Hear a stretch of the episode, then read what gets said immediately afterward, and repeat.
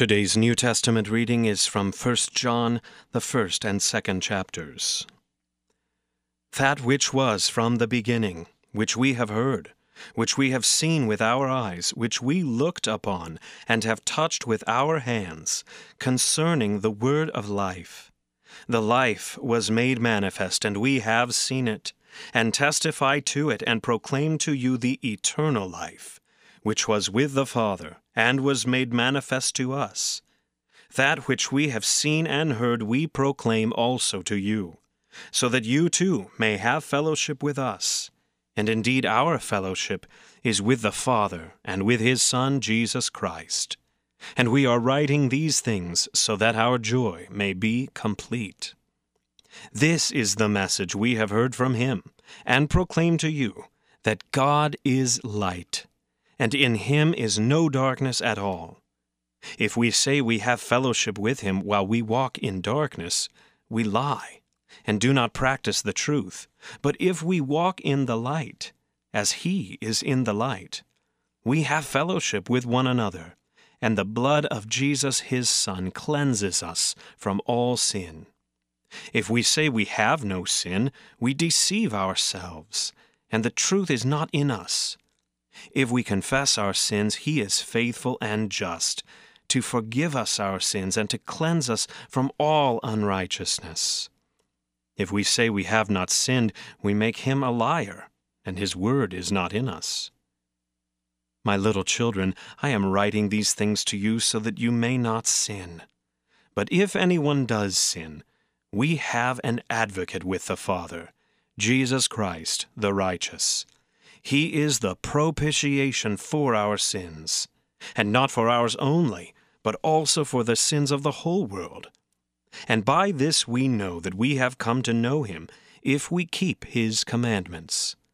Whoever says, I know him, but does not keep his commandments, is a liar, and the truth is not in him.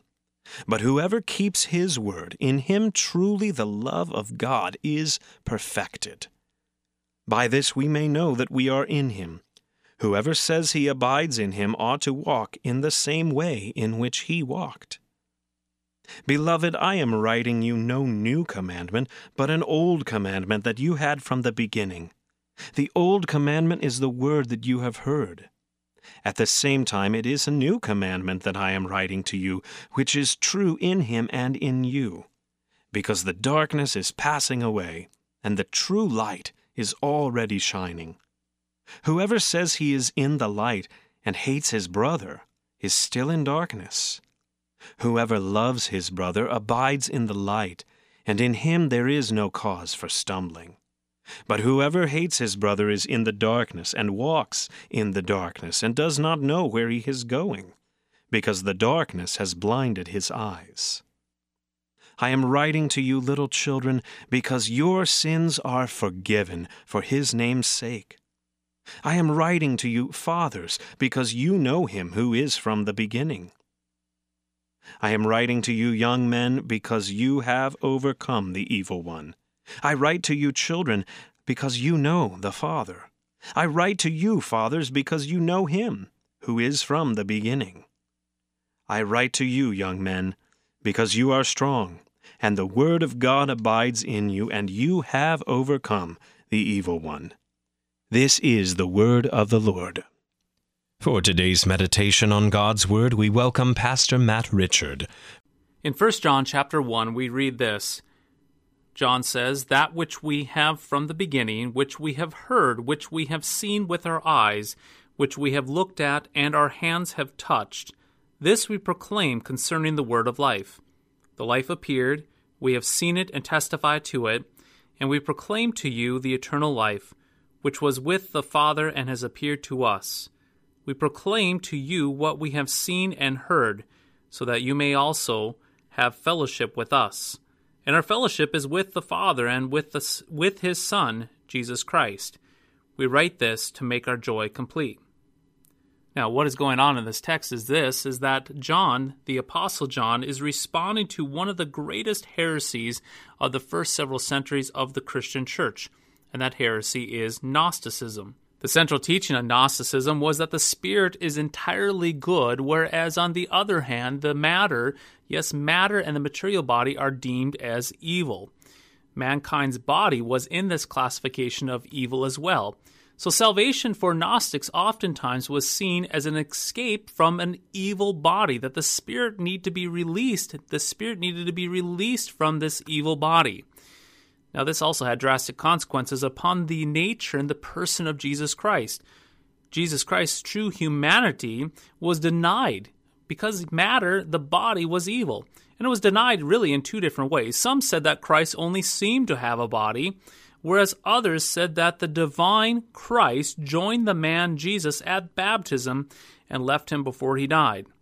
Nonetheless, when they have this idea of Gnosticism, it does wreak havoc on the Christian faith. In fact, it wreaks havoc on the whole message of Christmas, knowing that Christ Jesus came, yes, the eternal Logos, Christ came to us, born in a manger, and coming to us to live and to die and to suffer in our stead in our place. You really think about it, if Christ did not have a body, how could he be nailed to a cross? If he did not have a body, how could he relate and understand and live under the law like us, but do it perfectly? So, looking back to 1 John, our epistle, the Apostle John is very, very clear in showing us that he has actually heard and seen and looked at and touched the Messiah that this was just no mere figment of his imagination. It was no, the Christ was no spiritized being, but Christ came bodily. He heard from him. He saw him with his own eyes. He looked at him, and his hands actually touched him. Notice how John is pulling out all the senses here, showing the reader that Christ indeed came in the flesh. Yes, the apostle had made a careful examination of the word of life, and he testifies that Jesus, the eternal Christ, became flesh, flesh and blood, and lived among us, that he was true God and true man. Thus, he actually contradicts this heresy of Gnosticism. And the reason why, again, this is so important is because if Christ did not come in the flesh, he would not be able to be nailed to the cross. If he did not come in the flesh, he could not relate to us. And if he did not come on the flesh, he would not be able to live the life that we were unable to live and die the death that we should die. Now, speaking of Christ living and dying and coming to us, especially in the time of Advent, as we prepare to receive the Christ during the Christmas season, we know that in Christ there is forgiveness of sins, which John goes on to say in 1 John chapter 1 verses 6, 7 and 8. We hear in this that the Son of God, Jesus, purifies us from all sins, and that when we claim to be without sin, we actually deceive ourselves. But the good news of the gospel is when we confess our sins, He is faithful and just to forgive us all of our sins and purify us from all unrighteousness. This is why John writes this to us so that we may know, that we may have assurance that Jesus is the atoning sacrifice for all of our sins, and not only for ours, but for the sins of the entire world.